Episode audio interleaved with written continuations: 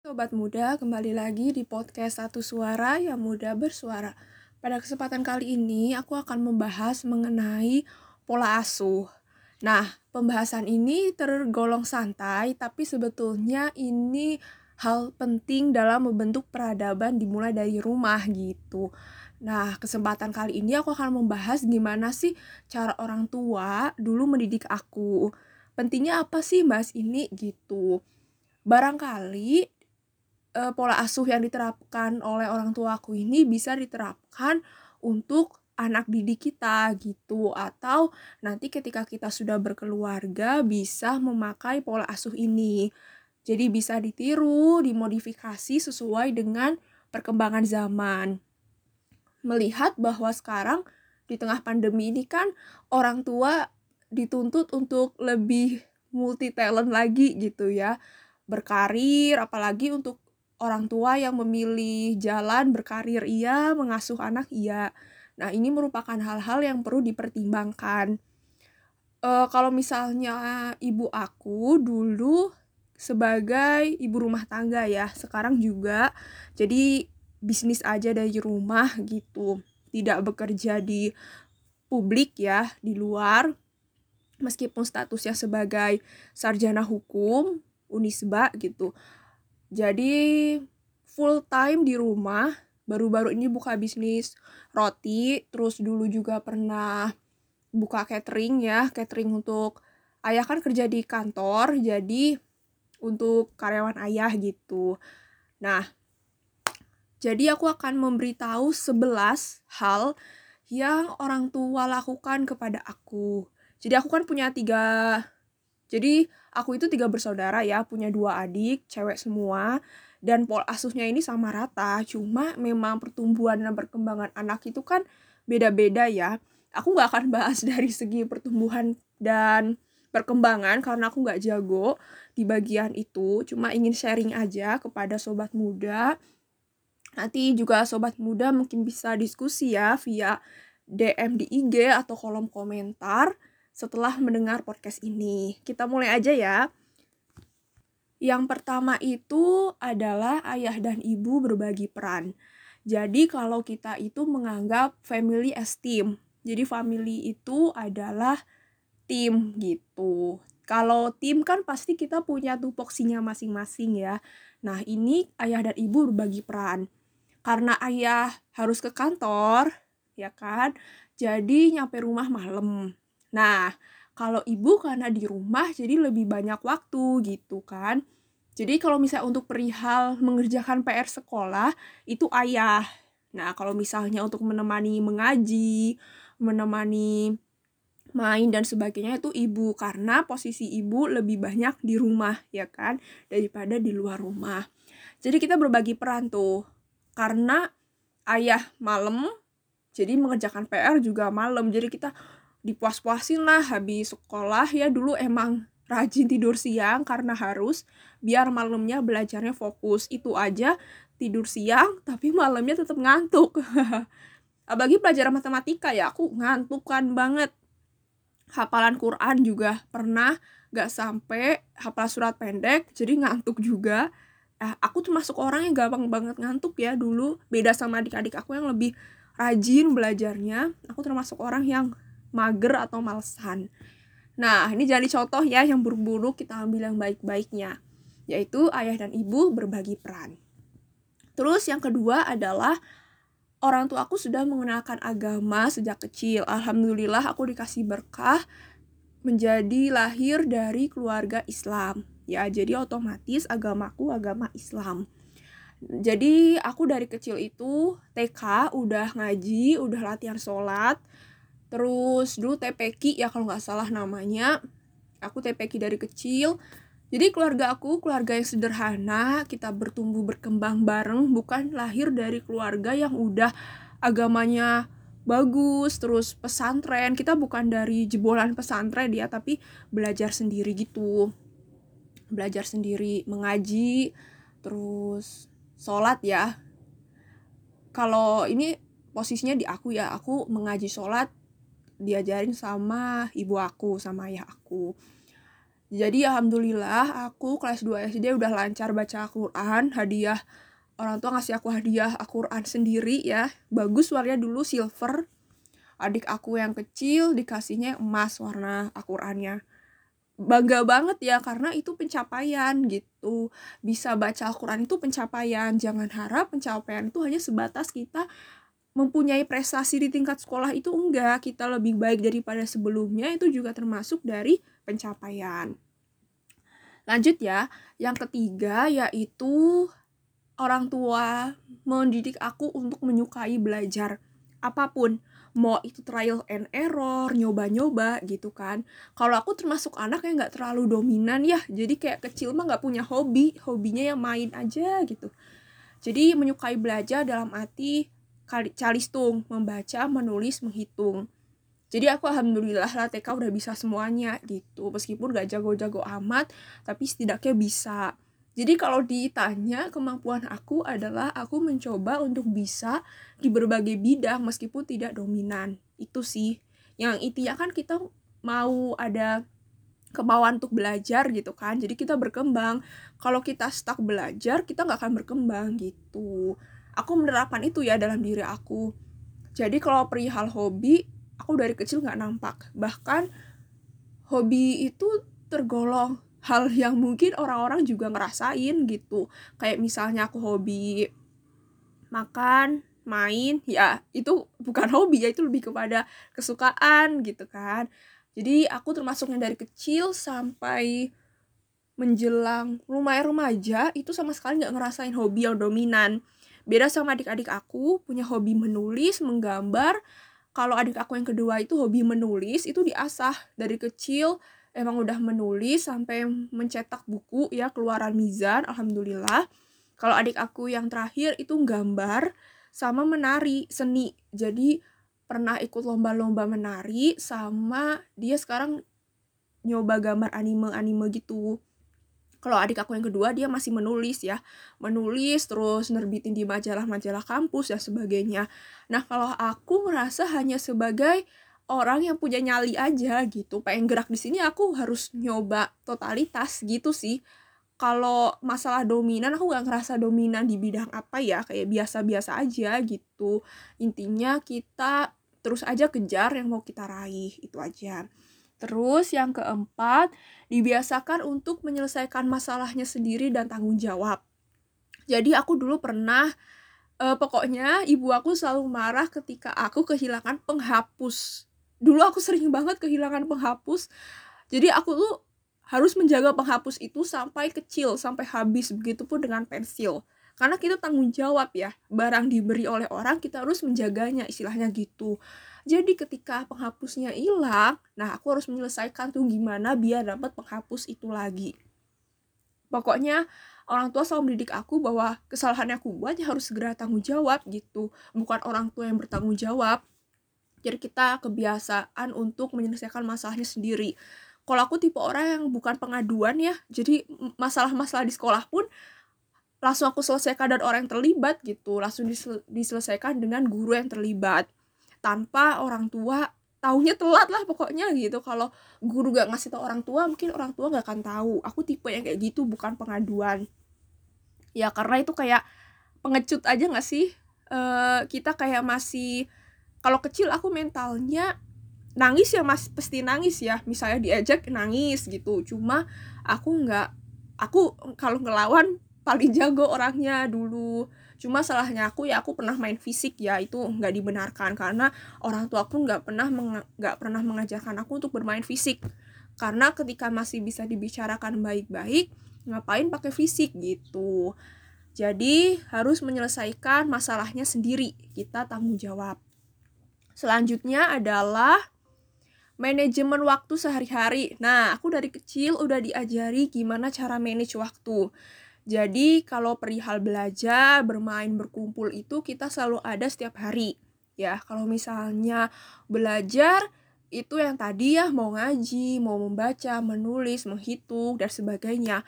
Kalau bermain dulu aku paling suka main tanah ya, suka banget main tanah kotor-kotoran.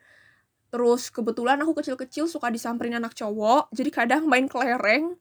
kelereng. Kalau di S D ya aku suka main kelereng karena bisa main kelereng, terus main petak umpet ya, main anak kecil-anak kecil. Ya aku nggak main H P ya, H P aja itu Nokia karena hadiah dari bank. Dan itu dipakai cuma buat main mainan aja gitu, mainan karena kan berdua sama adik ya. Jadi kayak buat hiasan aja handphone itu. Karena aku sendiri sepunya handphone pribadi gitu, itu aja pemberian orang tua. Itu S M A. Itu aja H P Sony yang mungkin jadul ya sekarang gitu sih. Jadi emang kalau zamannya aku itu belum, teknologi belum terlalu pesat ya seperti zamannya sekarang. Bahkan anak kecil udah megang iPhone gitu kan, karena emang kebutuhan apalagi di tengah pandemi gitu kan, anak diminta untuk mandiri belajar gitu. Makanya manajemen waktu ini harus baik. Tugasnya kan pasti menumpuk ya sekarang. Tugas belajarnya ataupun kuliahnya, nah itu kalau manajemen waktunya buruk kita nggak akan selesai, dan kita harus punya target gitu, karena sebetulnya target itu yang bikin kita semangat mengejar jalan kita ya. Jadi manajemen waktu sehari-hari. Nah yang keenam, tadi kita udah bahas target, ajak anak untuk mencapai target. Jadi orang tua itu selalu meminta aku untuk ya kita tuh harus punya tujuan lah kalau hidup. Jangan flamboyan kemana-mana ikut gitu tanpa arah. Jadi membangun sikap kompetisi sejak awal. Karena aku gak, hobinya gak dominan, bias, termasuk anak yang biasa-biasa aja. Jadi aku berkompetisi di tingkat sekolah. Salah satunya ranking, mendapatkan ranking lima besar lah di sekolah ya. S D, S M P, S M A. Meskipun gak selalu dapat ranking lima besar sih. Ya, waktu masuk ke sains, aku peringkatnya hampir bawah. Kalau sains ya, kalau I P S lumayan lah tengah-tengah. Jadi peringkat peringkat yang paling bagus itu S D, S M P. S M A pernah satu peringkat satu ya, sama dua. Gitu sih, jadi karena aku gak punya, aku sering ikut olimpiade tapi gak pernah menang gitu. Dari S M P aku udah ikut olimpiade biologi, S M A biologi, eh, S M A aku olimpiade akuntansi tapi nggak pernah menang karena aku asa-asa gitu belajarnya, nggak rajin. Padahal itu salah ya, ketika orang menggantungkan harapan ke kita, kita setidaknya harus berusaha keras terhadap harapan itu. Jangan sampai kita udah diberikan kepercayaan tapi kita menyia-nyiakan, itu kan menyakiti hati ya sebetulnya. Itu jadi mencapai target. Yang ketujuh, diajak kerjasama, membantu pekerjaan rumah kalau dulu aku. Jadi dulu tuh pernah kita ngecat tembok rumah gitu ya, kita ngecat sendiri, aku pun ikut ngecat ngecat tembok gitu, nyuci mobil, nyuci motor, ya hal-hal gitu seru aja gitu ya, anak kecil main air, main cat. Terus juga kita setiap satu minggu aku bagi piket sama adik aku kasih. Jadi kalau aku Sabtunya nyapu, Minggunya ngepel. Kayak gitu, kita ganti-gantian. Bukan berarti pekerjaan, memperkerjakan anak ya, tidak. Itu kan kita istilahnya karena tadi family esteem, kita dari kecil udah diajari untuk melakukan hal-hal gitu. Jadi karena aku udah jauh dari orang tua sejak S M P, ya aku ngerasa nggak bodoh-bodoh amat urusan pekerjaan rumah gitu. Nyetrika udah bisa sendiri, nyuci, nyuci piring, ya pokoknya hal-hal rumah tangga tuh aku udah bisa, kayak gitu kan. Jadi nggak ada yang sia-sia sih, selama kita belajar lebih dini itu lebih baik. Karena kita nggak tahu kan ke depannya ada tantangan apa yang harus kita hadapi gitu. Kalau kita telat, nanti kita akan menumpuk. Istilahnya kalau tugas itu menumpuk kan pekerjaannya. Nah, kalau kita udah nyicil tuh, nanti ketika kita udah siap ujian, kita nggak akan kaget, bisa santai-santai dulu tuh e, sebelum ujian, istilahnya gitu kan. Nah, selanjutnya adalah yang kedelapan, orang tua selalu mendidik aku untuk bersikap sopan kepada keluarga atau saat ketemu dengan yang lebih tua. Kayak salaman, tidak berkata kasar gitu. Dulu pernah uh, ada nenek-nenek ya, itu ompong giginya. Nah aku bilang, nenek giginya ompong. Ya nenek itu ya ketawa aja karena posisinya aku masih anak kecil. Coba kalau aku sekarang gede, nenek giginya ompong, ya pasti nyakitin hati ya. Karena anak kecil kan dia emang harus masih kita arahkan, sedangkan anak gede harusnya udah tahu diri gitu. Masa ke orang tua kayak gitu gitu kan. ngakak sih itu bener. Jadi emang gak boleh berkata kasar juga. Dulu jujur aku pernah bilang anjing ke adik aku karena posisinya aku heran kenapa teman-teman aku pada bilang anjing ke temennya. Ya udah aku nyoba bilang gitu ke adik aku. Ya udah jelas lah itu dihukum ya habis-habisan sama mamaku. Karena ya untuk apa kita menggunakan kata-kata yang jelek ketika masih ada kata-kata indah lainnya gitu. Masih banyak loh kosakata-kosa kata indah gitu, banyak. Untuk apa kita berbicara mengenai anjing gitu. Kan anjing gak salah apa-apa gitu, kenapa dipanggil-panggil. Kasian ya, jadi dia jadi bahan olokan anjing itu. Terus selanjutnya kesembilan adalah ajak anak untuk berekspresi. Kalau misalnya perihal ini, aku dari kecil itu udah suka ngomong. Ya, udah suka ngomong. Kebetulan ayah aku itu dulu suka punya punya handycam ya, punya handycam. Jadi setiap ada momen kita jalan-jalan bareng itu selalu di syuting. Selalu di ya, di syuting itu. Terus kita bisa biar bisa diputar lagi gitu kan, nostalgia-nostalgia sewaktu kecil. Nah, pernah di posisi Uh, kayak reporter gitu posisinya aku, kayak menyampaikan gagasan-gagasan ya, anak kecil mah gagasannya pencapaian-pencapaian kecil ya, kayak dapat peringkat kelas, dapat jajan ini ini ini gitu. Terus ayah aku nge-syuting, terus ceritanya kayak host T V. Aku juga dulu kayak istilahnya kita lagi di mana, aku ngomong gitu kan. Ya jadi host kayak reporter cilik gitu. Dulu aku suka ngomong. Makanya kenapa aku berekspresinya ke arah situ ya, sampai sekarang mungkin kalau dilihat dominan aku di ngobrol ya, karena aku suka banget ngobrol sama orang, doyan banget. Jadi setelahnya kalau aku ketemu banyak orang tuh bikin aku jadi menggebu-gebu lagi, bikin aku jadi semangat lagi. Kayak perihal sharing di podcast Satu Suara ini aku jadi nambah semangat lagi karena aku bisa sharing gitu. Terus yang kesepuluh, beri hukuman pada anak sewajarnya. Kalau menurut aku, orang tua aku ini masih sebatas wajar. Ya, kalau masalah ibadah malas, diberi hukuman.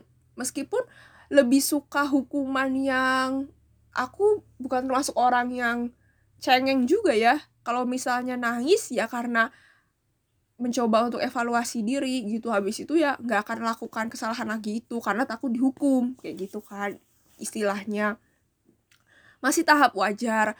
Kalau misalnya kita juga kan kalau umur udah berapa tahun harus sudah mulai sholat. Nah, kalau misalnya males, jarang sih orang tua pakai fisik ya kalau untuk perihal ibadah.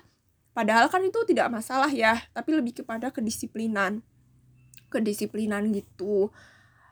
Karena dulu pernah aku uh, punya game, tahu kan, cepean itu loh yang orang-orangan. Aku udah banyak banget tuh se... kresek-kresek besar, udah aku kumpulin. Jadi uang jajan tuh malah aku lebih sering beliin mainan daripada makanan. Nah itu tuh dibuang sama orang tua aku, dirobek-robek karena aku malas ibadah, malas belajar, malas ngapal surat pendek. Jadi kayak ya itulah akibat dan aku harus tanggung jawab gitu dengan konsekuensi itu.